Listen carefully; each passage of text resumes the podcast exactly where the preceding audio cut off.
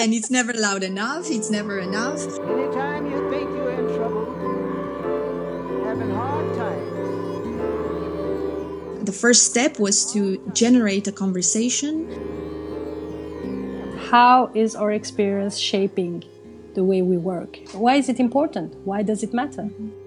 How do you get to choose to do something about it, to do something that can contribute to, to a certain conversation, that can help in shaping a better environment, change something in your own immediate environment.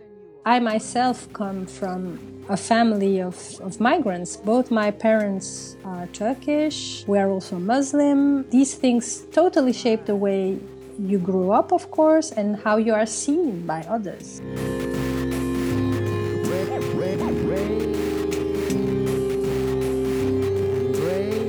We cannot anymore talk about solutions uh, for particular groups of people uh, without inviting the people to be co creators of these solutions and not be regarded anymore as a problem, but allow them to, to, to come up with their ideas and creativity and, first of all, needs and feelings to, to shape a solution for a local problem that they have.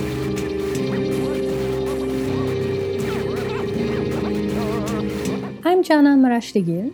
And I'm Laura Empana. We're two very good friends discussing feminism, migration, and culture in our daily lives. And we called our podcast Not Loud Enough, simply because we can never be loud enough about issues we care about. Throughout the episodes, you will become an insider to our conversations, which will hopefully make you think, laugh, at times get angry, but most importantly, we hope that it will inspire you to be louder about the issues you care about. You can listen to the Not Loud Enough podcast wherever you listen to your favorite podcasts, such as on iTunes, Overcast, SoundCloud, and more. We are launching our first episode on Tuesday, 14 November. In the meantime, follow us on Twitter at NLE Podcast and on Facebook at facebook.com slash not loud enough podcast.